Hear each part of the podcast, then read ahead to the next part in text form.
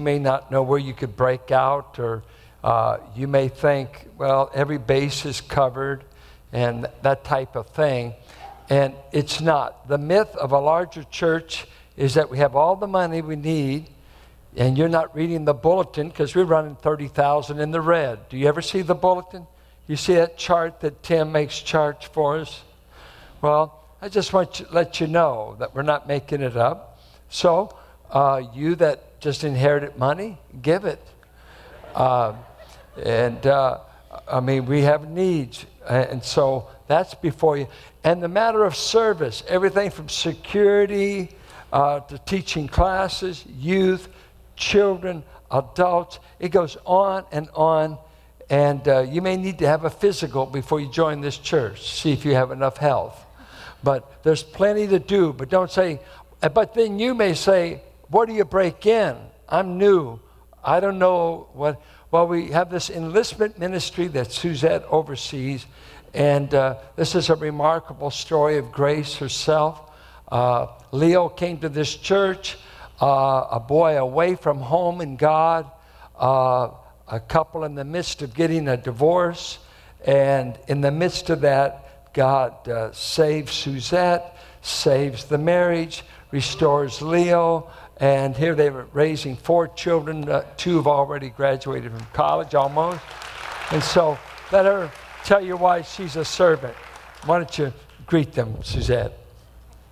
Well, thank you, Pastor. Um, I am here representing Enlistment Ministry, and today and the next couple Sundays, we are hosting the uh, volunteer emphasis um, Sundays.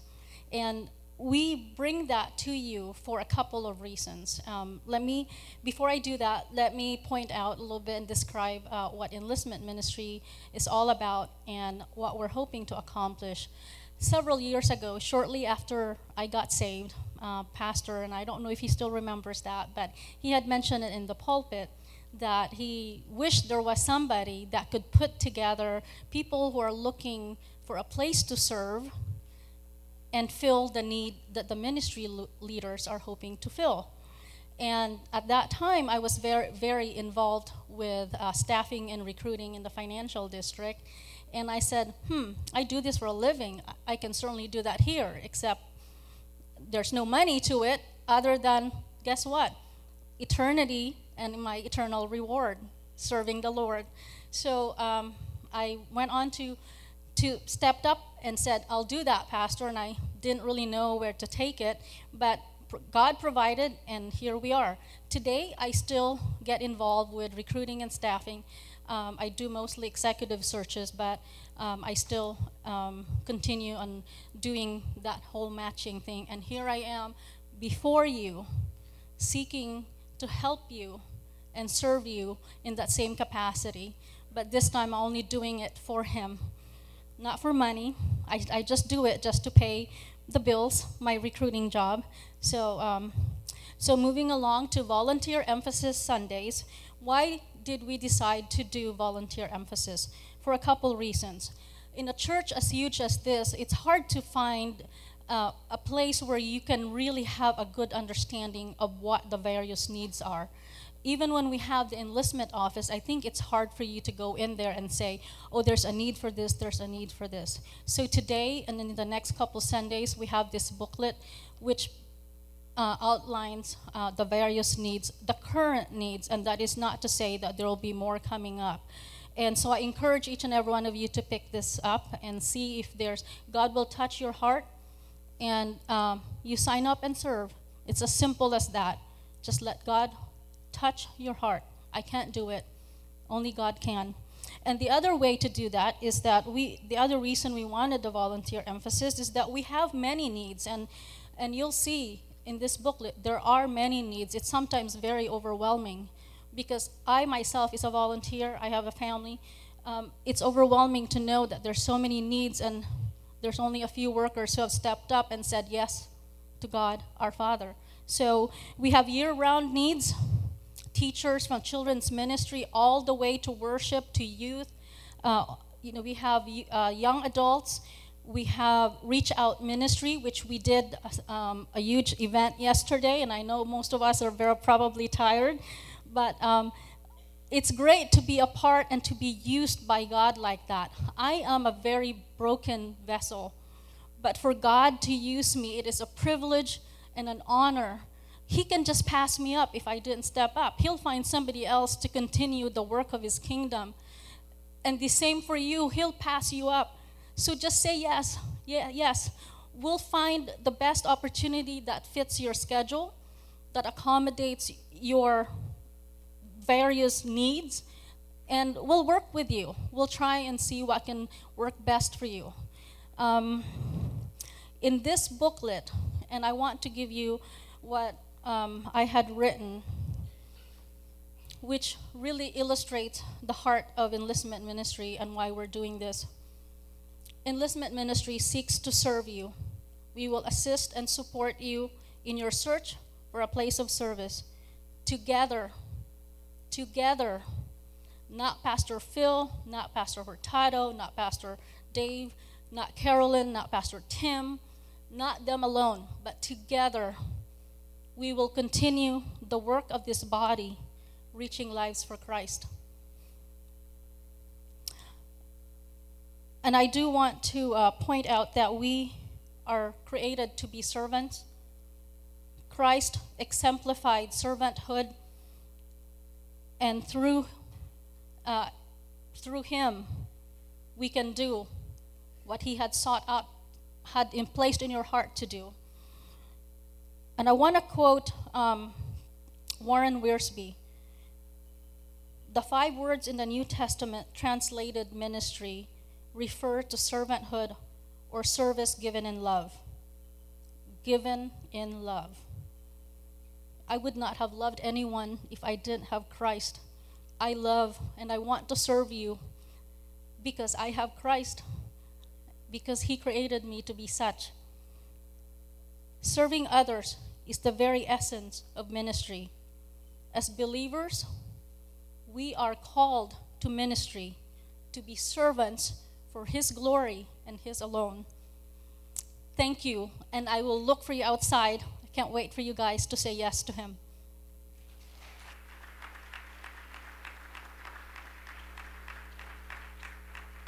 We can hire you for the tech ministry.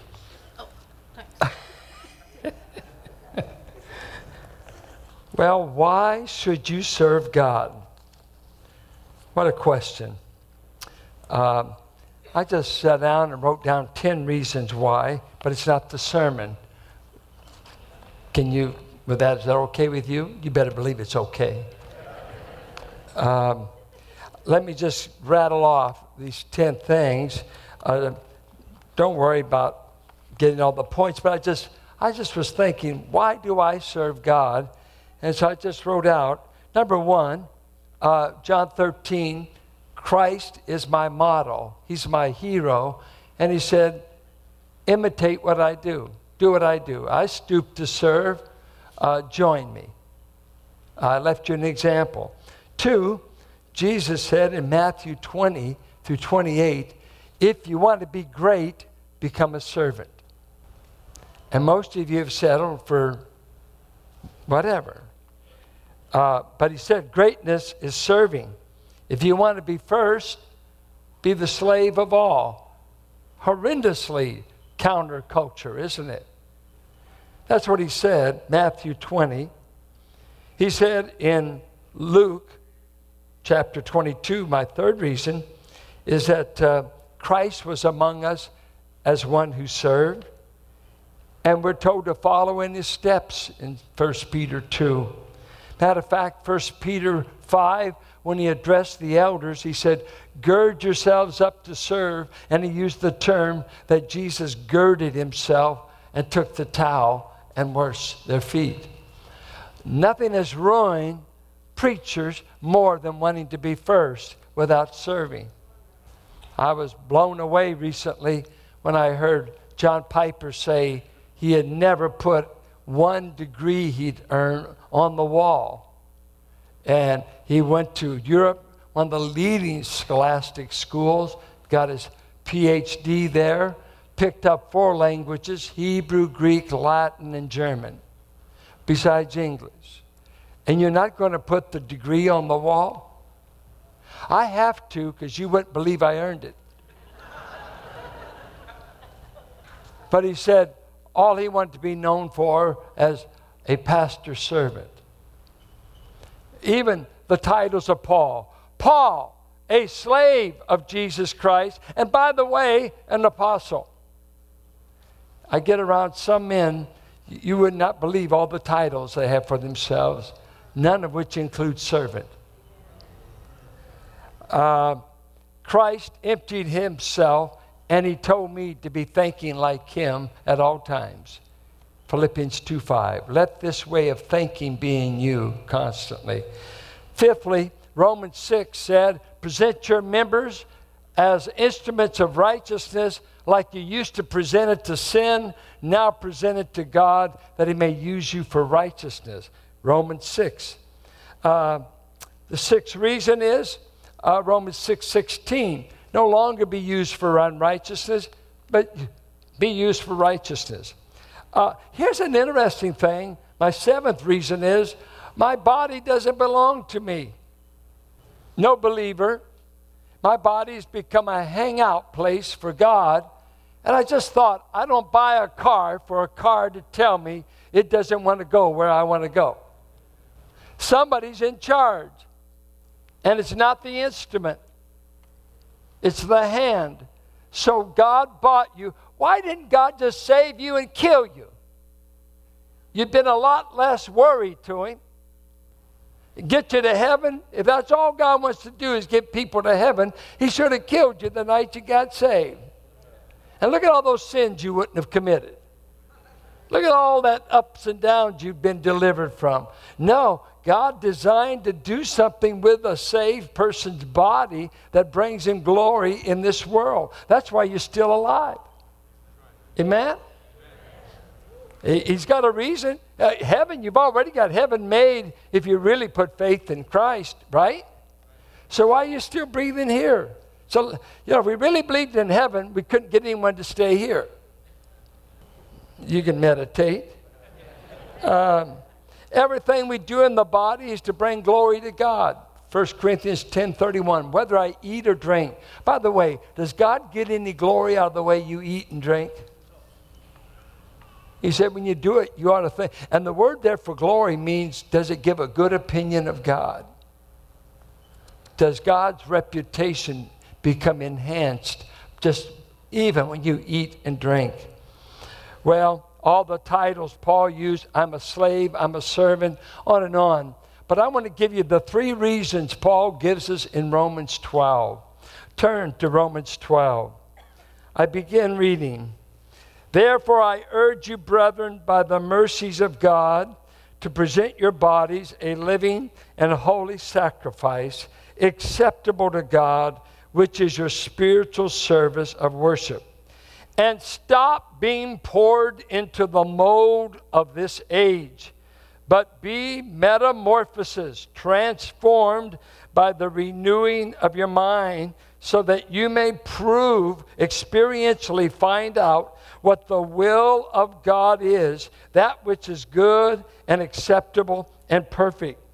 For through the grace given to me, I say to everyone among you, not to think more highly of himself than he ought to think, but to think so as to have sound judgment, as God has allotted to each a measure of faith. For just as we have many members in one body, and all the members do not have the same function, so we who are many are one body in Christ, and individually members one of another. Since we have gifts that differ according to the grace given to us, each of us is to exercise them accordingly.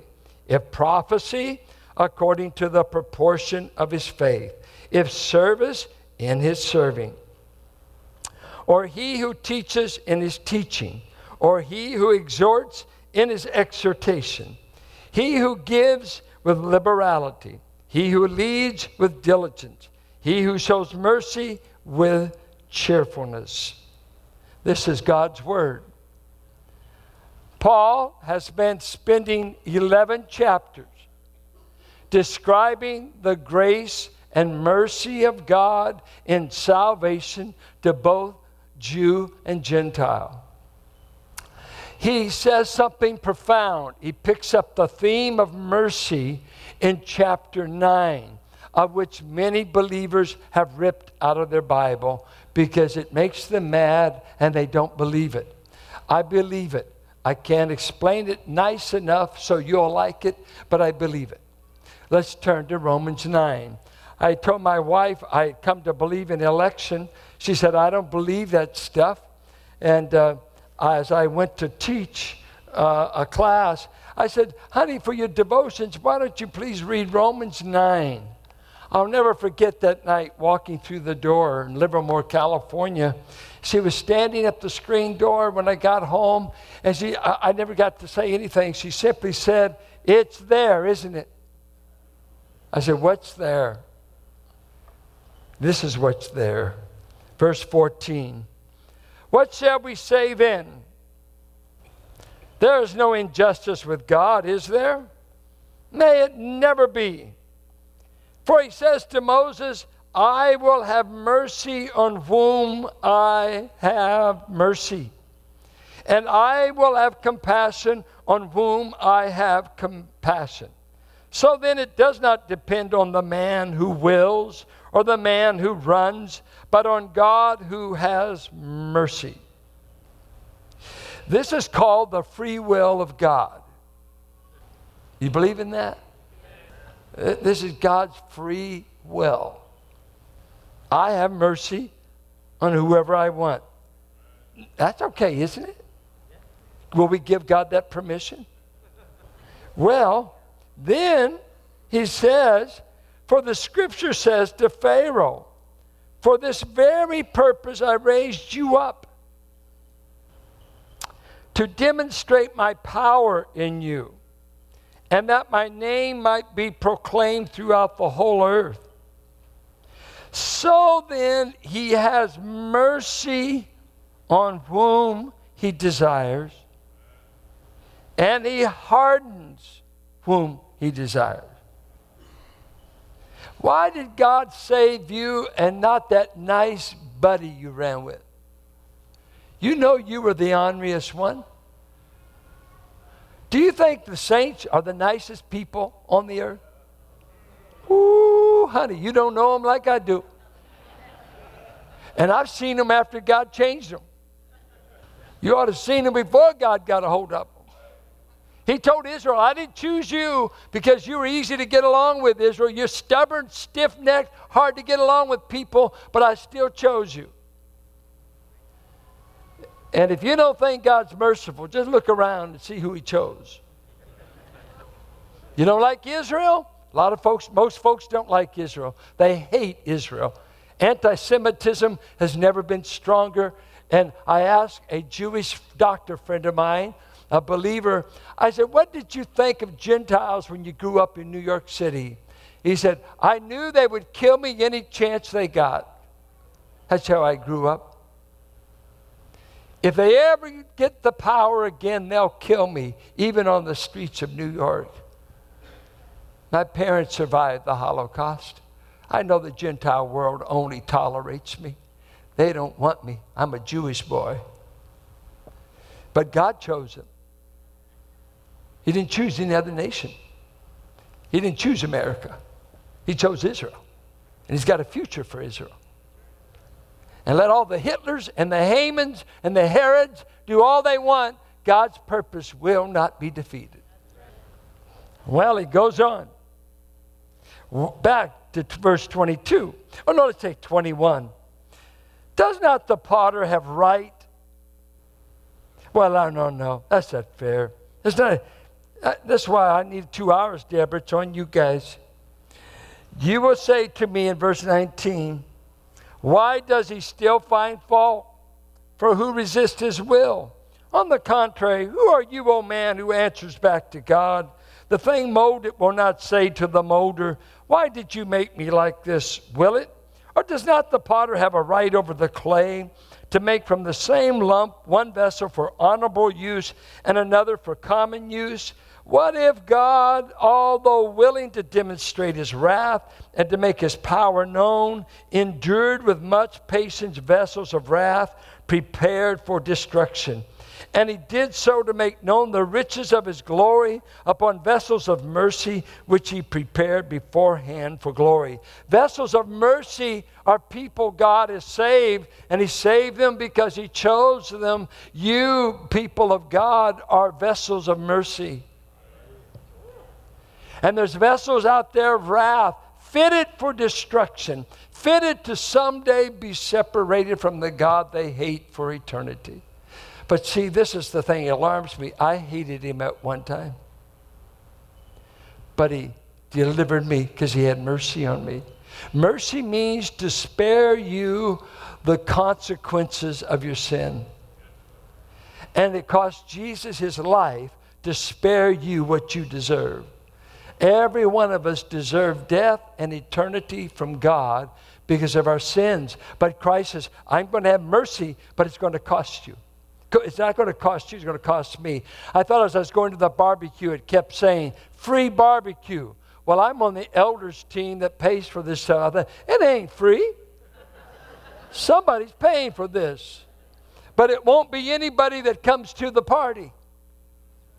Nobody that walked off the streets of Rodeo yesterday paid a dime to have a great day, a great meal, lots of music, lots of games, because Valley Bible emulated the cross. Come to the feast of salvation. It won't cost you a dime. Just come. Just come. God paid the bill.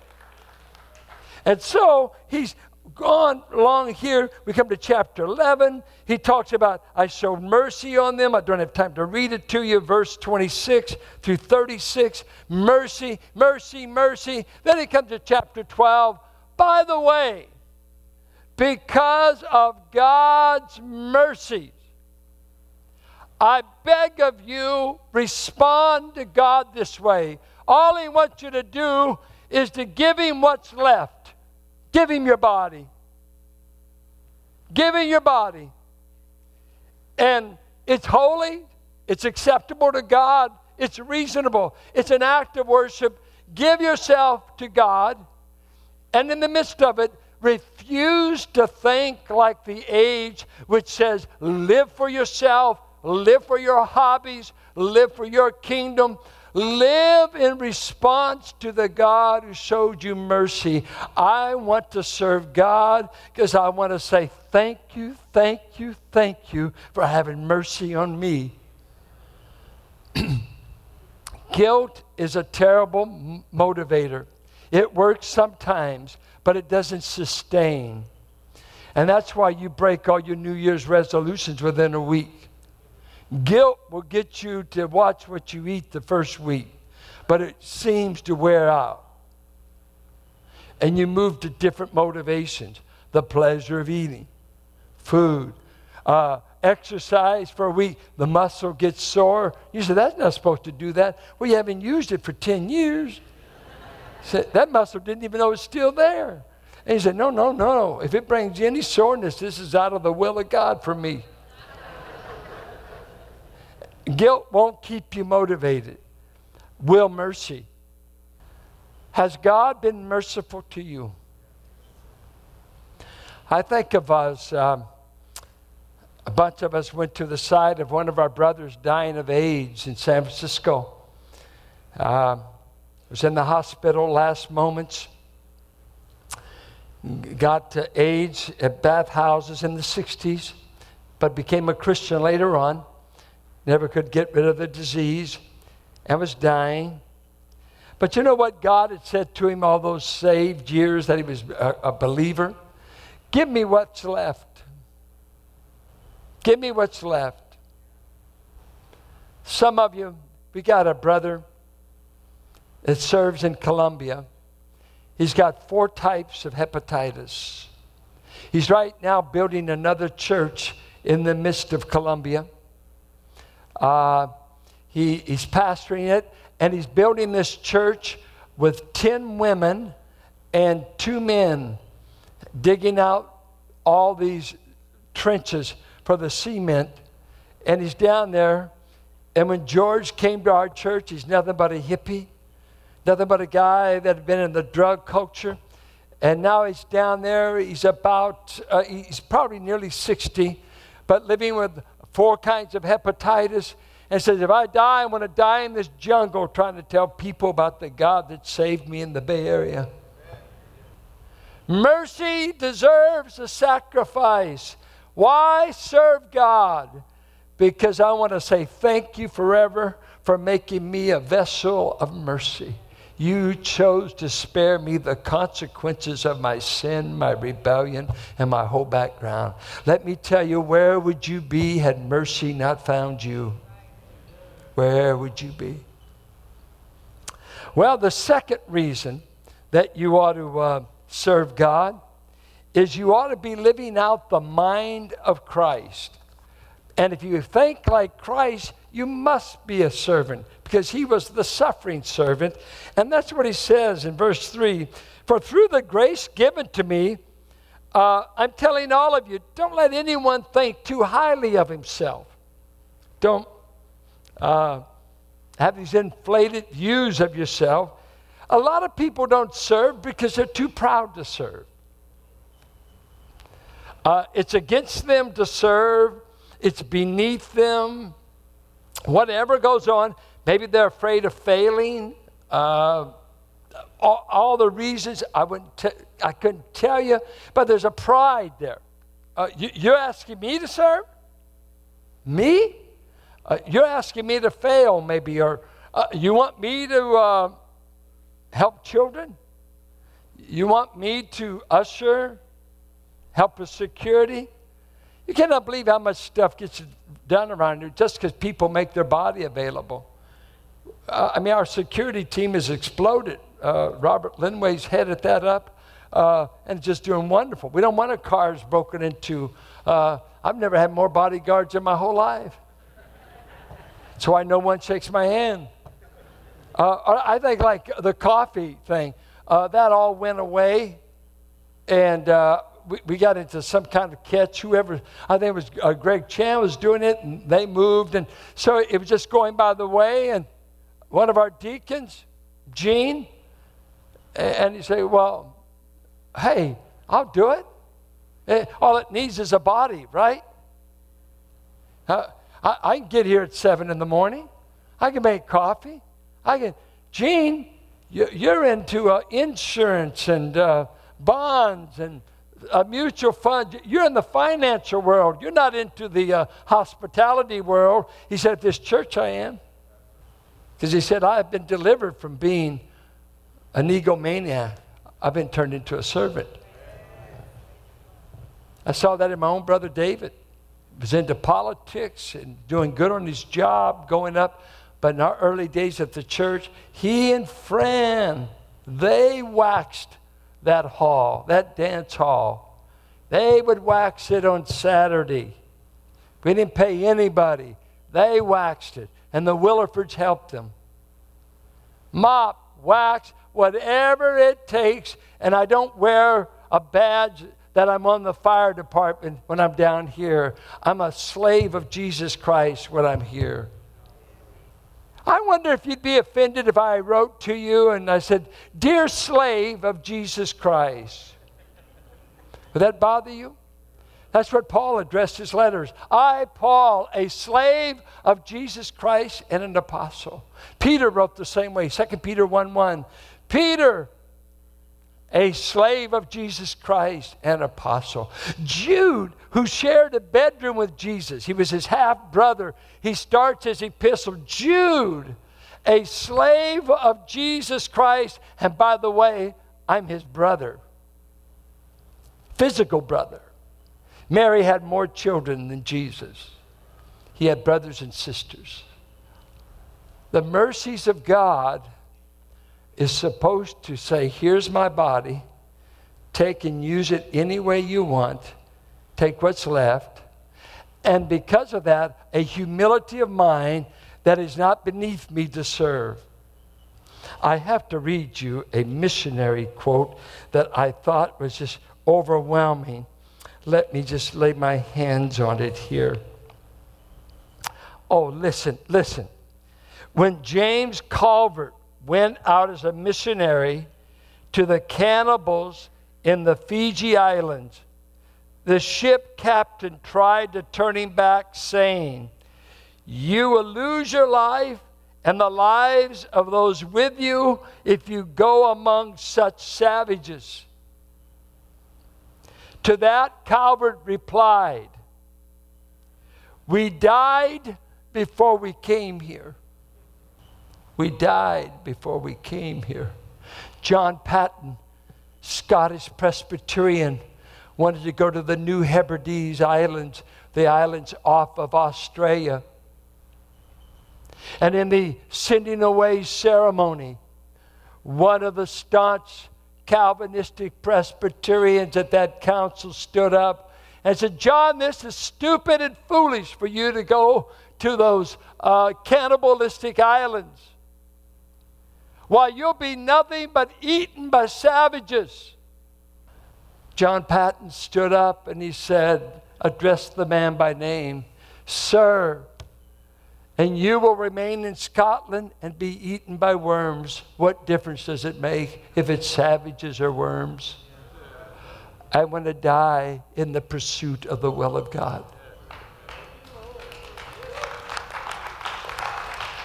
Some of you are going to die with money, overweight, too much videos, too much time on your hands, and, uh, and miserable.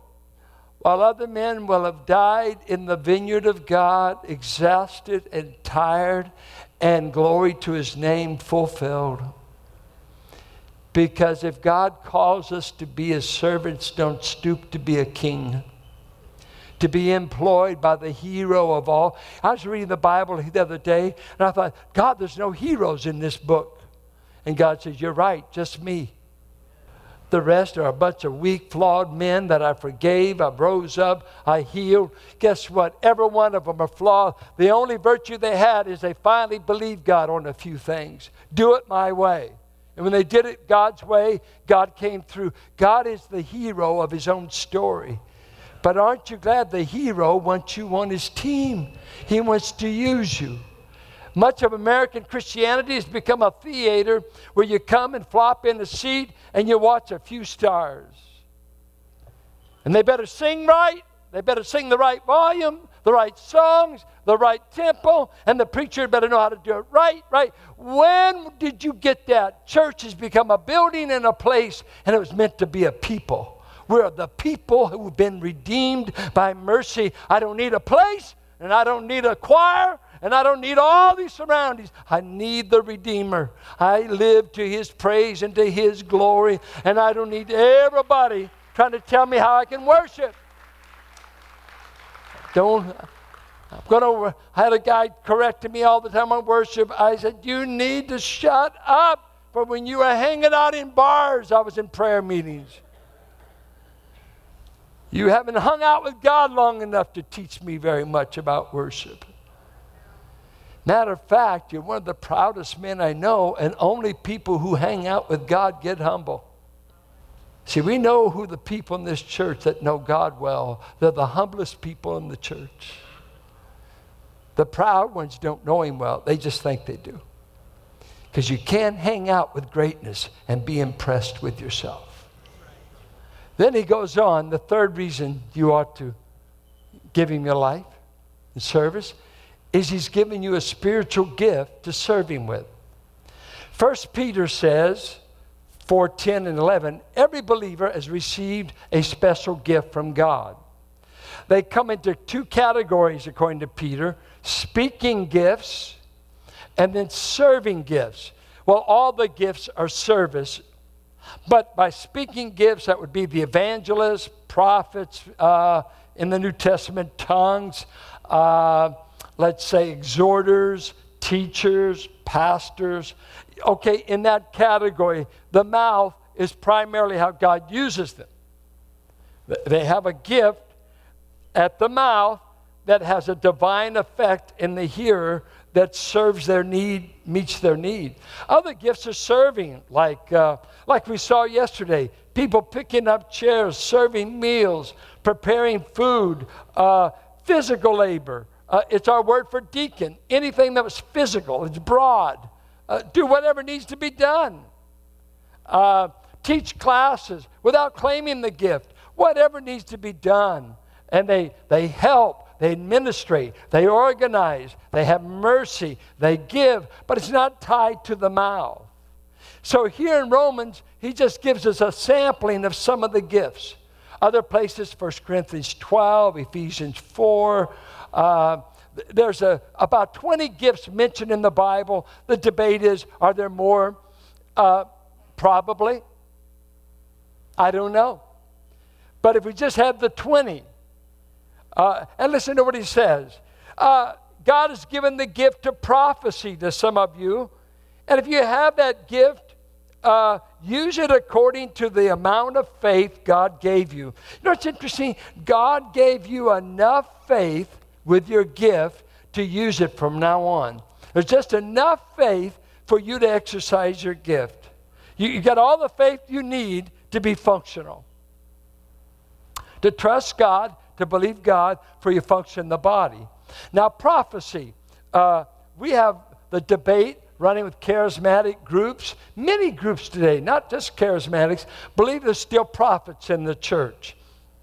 I used to think I was a prophet, and sincerely so. What scared me is some things I prophesied happened. Uh, Carolyn's a witness. It, uh, it really did. Uh, I understand the gift of prophecy is one who receives divine revelation directly and then speaks it to the people of God. Now, as I grew up among my Pentecostal brothers, you know, we would tongues, prophesy, and, and people like Wayne Grudem and everything, they've turned prophecy into uh, a word from God for the moment, kind of like uh, a scripture for the moment. Well, in that broad usage, if that's how you defined it, oh, sure, we have that. But I understand it getting a direct word from God, speaking it to you, and the foundation of the church was built on apostles and prophets. Now, 20 century later, I don't think we're still building the foundation. I think it's been laid. Way back there. But now, now, now, now let me let me ask you this. Uh, I don't speak by divine revelation. And all of you have been wanting to amen me for a long time. Would you say that? Amen. You don't listen to me anyway. I'm preaching into your sleep. Uh, and but you know what? The majority, you know why you come to this church? You believe if a man takes this book and explains it and applies it to your life, You'll let them say things about you in public you let nobody else say about you. You know why? You're Bible believers. You, you don't even you don't necessarily like me. You don't have to like me. You don't have to like the messenger. That's a bonus. You don't have to like the messenger. But you say, when you when you open that Bible, you start explaining it, I start hearing God. And a lot of times, you know why pastors leave churches? People quit hearing God through them. They just hear a mad, man, and people stay mad at him because they don't believe the Bible anyway. The authority is a man, not the Bible. You know what? I don't preach by divine revelation, but I preach revelation. I got a revelation from God right there. I said, I preach revelation but you could test it for yourself to see if I'm making it up or not. Isn't that nice? I was preaching at a Pentecostal meeting one time in Sunnyvale, and right in the middle of the sermon, I was a Pentecostal preacher at the time, and right in the middle of it, a woman jumped up and started talking in tongues and prophesying. I said, Please sit down. Sit down. It's a big meeting. And that was like quenching the, I said, sit down. God doesn't interrupt himself. I'm giving you all the word you can stand right now. We don't need another word. I sure enough got a word from God. Honey, ain't any more sure than this. What? Come on, loosen up. You know, amen. When I'm gone one week, you get so quiet. Do you believe any of this stuff? Let me know. Let me know. If you don't believe it, you're in the wrong church. And I can tell you where some good churches are. I believe there's prophets. Uh, there's a church in Blair, they got an apostle for a pastor. I'm going to tell you. Around here, we're just preachers, teachers, exhorters, evangelists, and we got all the revelation we can handle. Some of you say, Lord, speak to me. And he's saying, Well, you're too lazy to hear it. How much speaking do you want? Some of you need just get an audio Bible because you don't read it. I want to hear your voice. I beseech you by the mercies of God, give me your body. Do you hear me? Well, I want a more, a little kinder word. Well, give me your body. and, and, and be so humble in your mind that being a servant doesn't insult you. And three, start using the gifts that I gave to you. Start using them for me. And if I made you a prophet, prophesy. I asked my dad one time, how do you know, how does a guy know when, he, uh, when he's called to preach? Now remember, my father was not educated, he wasn't brilliant. He said, he preaches. Come on, Dad. You need to enroll at Dallas. No. I, I, I, said, Dad, let me ask the question again.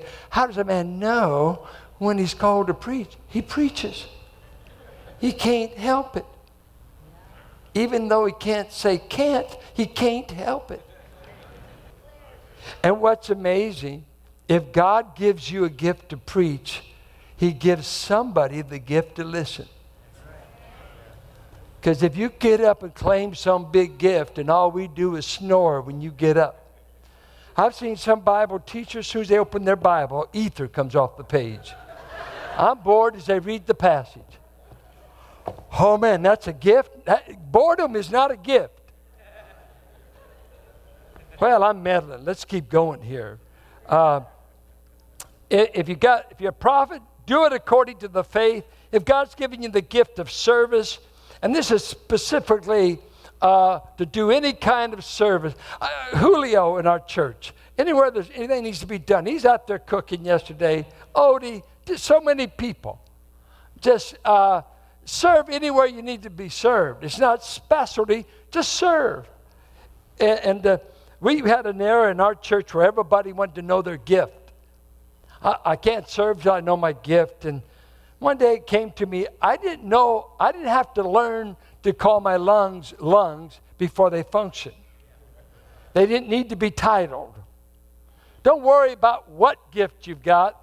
When you're doing nothing, you don't have any gift. You'll have to get in motion. Then let us call it what it is. But see, a lot of church life is this way. Howard Hendricks always uses the illustration. He says, like a football game where 50,000 overweight, beer guzzling guys come and watch the Pittsburgh Steelers and um, uh, or some other team, and uh, they have you ever seen them? They know the batting averages, they know the score, and I've seen guys, oh, he dropped it. He doesn't know how to catch. Here how much you weigh in these days? You're what, five one, three hundred pounds? When's the last time you did a chin up? Can you do a push? No, but my specialty is telling them they ought to cut it. You see, 50,000 fans need exercise, and about 12 guys need a rest. And that's the modern church. We're watching everybody up here, tongue hanging out, doing five jobs, and some of you just, all you can do is criticize. Well, you ain't catching the ball. You don't run fast enough. You ain't pleasing me. You ain't say, what, what, what, what, what role do you play in the church besides criticism? There's no gift of criticism the last time I checked.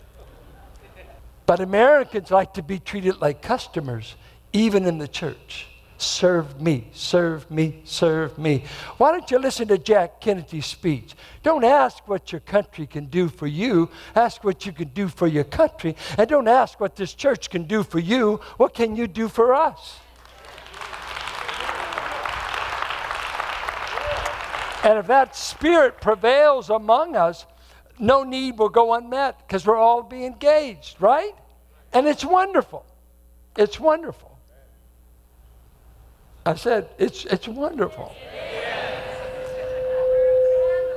Boy, you backslide every time I leave.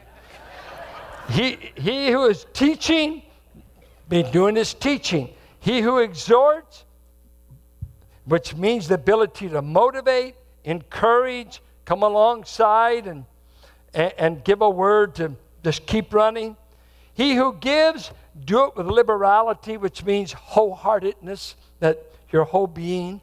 He who leads with haste or diligence, uh, you pay attention to it. Uh, you're not sitting around. Leaders have a bias for action. They're not always in meetings discussing. That's why entrepreneurs have little time for a bunch of meetings. Let's get it done. I, I can't tell you the role of a pastor of our church, how many meetings I've sat through in 42 years. And lots been done, but it is hard on the body just to sit through me to discuss. And sometimes we've discussed it to death and still haven't done it. Leaders get it done. He who shows mercy with cheerfulness. I believe my wife has the gift of mercy. I think that's why she married me. she knew I needed it. But you know what? I watching her. Uh, for years, I visited hospitals I didn't want to visit because I married Sister Mercy and uh, I could be home just a day off. Oh, did you know someone's in the hospital? Yeah, honey, it's my day off. Well, they may die on your day off. I, I pray the Lord welcome them at the gate. you didn't know I had such a pastor's heart, did you? Don't die on my day off. That's all I'm saying. Just don't, don't die on my day off. And, uh, uh, but you know what I noticed about it? Sometimes I'll go, I'll do it. My brother Paul's not worth spit. Don't get sick. He won't visit you at the hospital, right? He, he just see a need on the guy get sick. He's not built. David's good. I go because I married Sister Mercy. But this is the thing that bothers me. I can visit and I did my duty. Do you know what I mean? You pay me to be good, the rest of you are good for nothing? you know, something like that. Uh, but this is what bugs me about her how cheerful she is in doing it. I'm over here saying, man, if you think I want to be around a bunch of IVs and bed pans and medicine, and, and I, God's called me to preach. I want to get in the Word. I wonder what the Greek says. Said, Greek isn't your problem right now, mercy is. And I notice mercy people have a divinely given cheerfulness about it. They can do some of the lowest, hardest, sometimes the sick patient, the last moments. The room odors don't bother them. Uh, uh the, there's just a, a cheerfulness in it. Caroline went to see a dying woman at Brookside Hospital when it was Brookside. And I never forget the woman to die. She looked at Carolyn and, and she just said, Honey, when I see your face, I see the face of an angel. It was wonderful. I just wish I had a mic. But she turned from my wife, looked at me, and broke down crying. I mean, really did. I, she looked at me. I thought, I'm not Mercy, but I, I'm with her. God puts a flavor with every gift. Use it the way He wants you. Three reasons serve Him because He's had mercy on you, serve Him because you've got the mind of Christ, or you're going to get there. That's the only mind acceptable. Thirdly, serve Him because He gave you a gift of some sort. And First Peter says He supplies the power and the energy to use that gift. The happiest people in this congregation are the servants. Sometimes they may look tired, there's a reason. I just saw this Time magazine, just came in, I was going through my mail, and it says, The me, me, me generation. Millennials are lazy, entitled narcissists who love themselves and who still live with their parents. And the guy says, Well, I think they'll save us all, which I think he's full of mud when you read what he says. But he describes children born 1980 on. Uh, I want my tech, I want my entitlements, I want my phone, I want this, but I want to live with my folks, I want to live off of them, and I want to criticize the former gen. And of course, every generation cre- uh, is negative about the second, but Stein says, we have all kinds of research on millennial babies. And so we're in a culture to even talk service is an insult to American youth. Anybody, what would that make you? Make you 33 and younger. David Toddle's 33, 34. He's a millennial. But he signed up to serve a majestic Savior. So, what are you doing with your life? When we bury you, what do we put on the epitaph? He was the most self centered, filthy, rich millionaire we've ever known, and his kids hate him.